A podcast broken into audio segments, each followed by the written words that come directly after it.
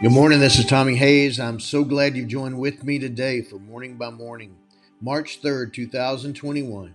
Stand firm and take action. Good morning, Lord Jesus. Arise in my heart and flow through my words as I entrust my heart and my words to you, Father, Son, and Holy Spirit of God. This morning, the scripture came to mind from Daniel chapter 11. He shall seduce with intrigue those who violate the covenant but the people who are loyal to their God shall stand firm and take action. Daniel 11, verse 32.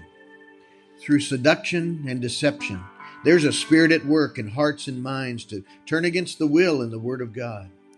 But at the same time, there is a spirit who is at work in the hearts and minds of all who humble themselves to call on your name, who will be loyal and faithful to the end, no matter what.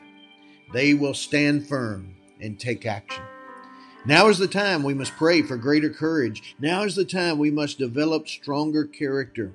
Then, when the day comes when we're being forced to bow down and renounce the truth we know in our hearts, to deny the ways of righteousness and be swallowed up in the ways of the world with no distinction between the culture of your kingdom and the culture that's destroying and denying all that's holy and right and true, we will still stand firm and we will still take action no matter the cost.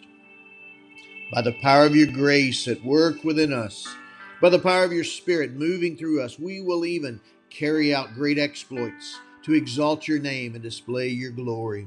Verse 32, New King James Version. We will instruct many and teach them the ways of the ancient path set forth in your holy word and led by your Holy Spirit verse 33, New King James Version.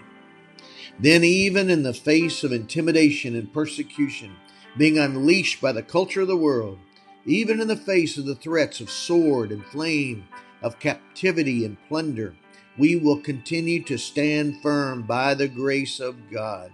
Even their attacks will be turned around and redeemed by you as you cause even those things to work together for our good, that we may be further refined, purified, and cleansed until the time of the end.